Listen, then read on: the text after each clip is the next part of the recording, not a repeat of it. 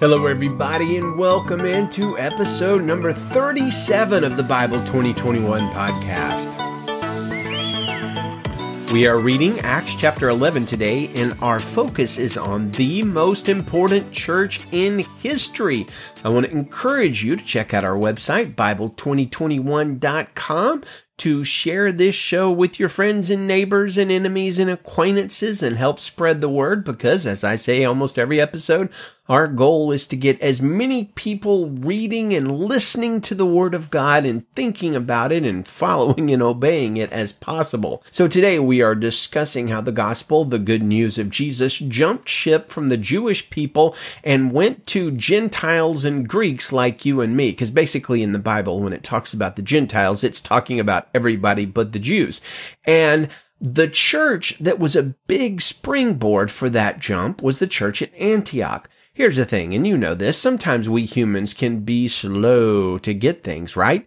It seems to me that the Great Commission of Jesus is fairly clear, although that may be hindsight talking. So let's read the Great Commission for review. And as I read it, ask yourself this question. Does it sound like Jesus wants his disciples to go to every nationality or just the Jewish people? Matthew 28, 18 through 20, Jesus says, Go therefore and make disciples of all nations, baptizing them in the name of the Father and the Son and the Holy Spirit, teaching them to observe everything everything I have commanded you, and remember, I am with you always to the end of the age. Hey, call me crazy but all nations sort of sounds like Jesus is calling the disciples to go beyond just the Jewish people. Maybe it's even more clear in Acts chapter 1 where Luke records the Great Commission, verse 8, when Jesus says, You will receive power when the Holy Spirit has come on you, and you will be my witnesses in Jerusalem, in all Judea and Samaria, and to the ends of the earth. It just seems to me that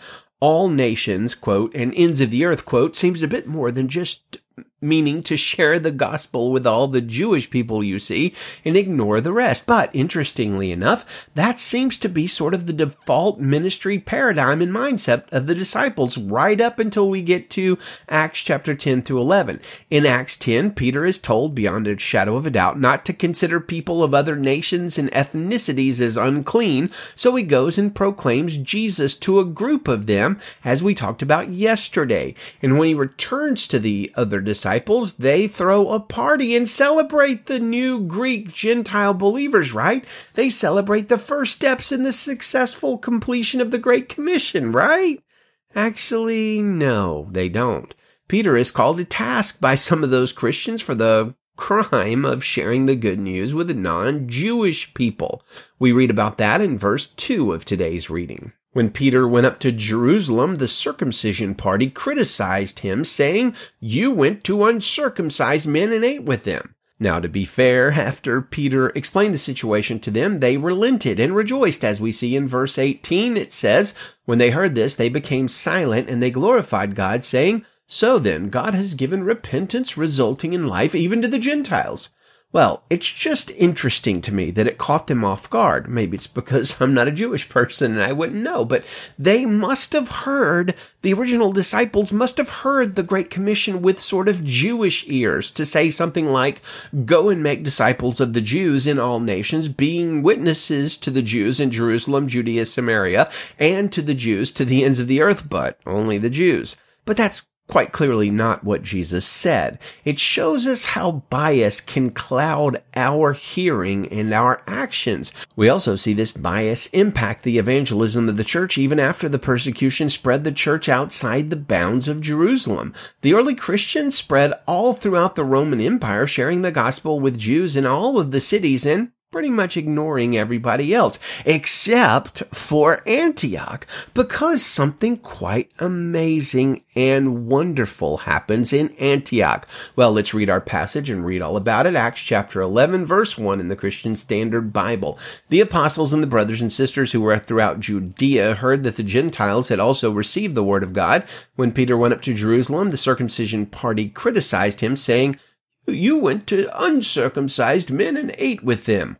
But Peter began to explain to them step by step I was in the town of Joppa praying, and I saw in a trance an object that resembled a large sheet coming down, being lowered by its four corners from heaven, and it came to me. When I looked closely and considered it, I saw the four-footed animals of the earth, the wild beasts, the reptiles, and the birds of the sky. I also heard a voice telling me, Get up, Peter, kill and eat. No, Lord, I said, for nothing impure or ritually unclean has ever entered my mouth. But a voice answered from heaven a second time, what God has made clean, you must not call impure. Now this happened three times and everything was drawn up again into heaven. And that at that very moment, three men who had been sent to me from Caesarea arrived at the house where we were. The Spirit told me to accompany them with no doubts at all. These six brothers also accompanied me, and we went into the man's house. He reported to us how he had seen the angel standing in his house and saying, Send to Joppa and call for Simon, who is also named Peter. He will speak a message to you by which you and your household will be saved. As I began to speak, the Holy Spirit came down on them, just as on us at the beginning. I remembered the word of the Lord, how he said, John baptized with water, but you will be baptized with the Holy Spirit.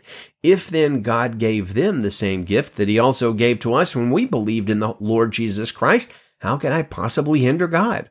When they heard this, they became silent, and they glorified God, saying, So then, God has given repentance resulting in life even to the Gentiles.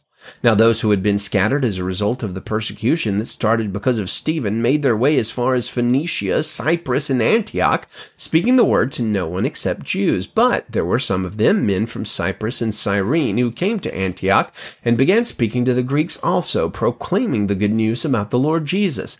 The Lord's hand was with them, and a large number who believed turned to the Lord. News about them reached the church in Jerusalem, and they sent out Barnabas to travel as far as Antioch. When he arrived and saw the grace of God, he was glad and encouraged all of them to remain true to the Lord with devoted hearts, for he was a good man, full of the Holy Spirit and of faith, and large numbers of people were added to the Lord. Then he went to Tarsus to search for Saul, and when he found him, he brought him to Antioch. For a whole year, they met with the church and tar- taught large numbers. The disciples were first called Christians at Antioch. In those days, some prophets came down from Jerusalem to Antioch. One of them, named Agabus, stood up and predicted by the Spirit that there would be a severe famine throughout the Roman world. This took place during the reign of Claudius. Each of the disciples, according to his ability, determined to send relief to the brothers and sisters who lived in Judea. They did this, sending it to the elders by means of Barnabas and Saul. So, the ramifications of what happens in this chapter can't be understated. We see it in verse 20. Some men from Cyprus and Cyrene came to Antioch and began speaking to the Greeks also, proclaiming the good news about the Lord Jesus. So this represents a complete strategy change for the church. How about we not only share Jesus with the Jews, but with everybody?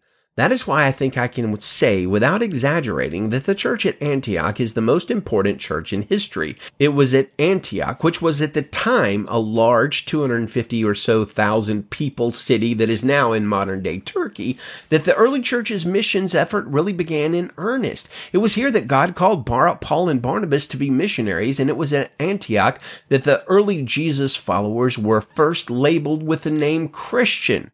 Now, why is it important that followers of Christ were first called Christians in Antioch? Well, let's hear from Tim Keller, who has some wisdom on that. For the very first time in history, we're told here that some men from Cyprus and Cyrene went to Antioch and began to speak to Greeks. The word there is the word Hellenist, which means polytheists or pagans. They did not believe the scriptures at all. They were given the gospel message and many of them became Christians.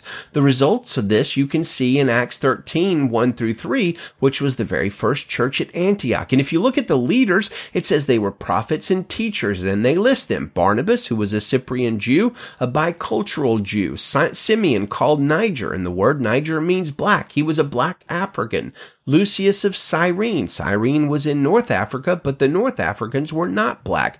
They were more likely what we would call Arabic. Manaen, we don't know much about except that he was brought up by Herod. He was an upper crust person. And then Saul Paul, who we know was not only Jewish, but a professor and a Roman citizen and academic. So we have the first multi-ethnic, multinational, multi-class Christian church in history. That's the reason why it was in Antioch the believers in Christ were first called Christians. Up until now, every nationality had their own religion.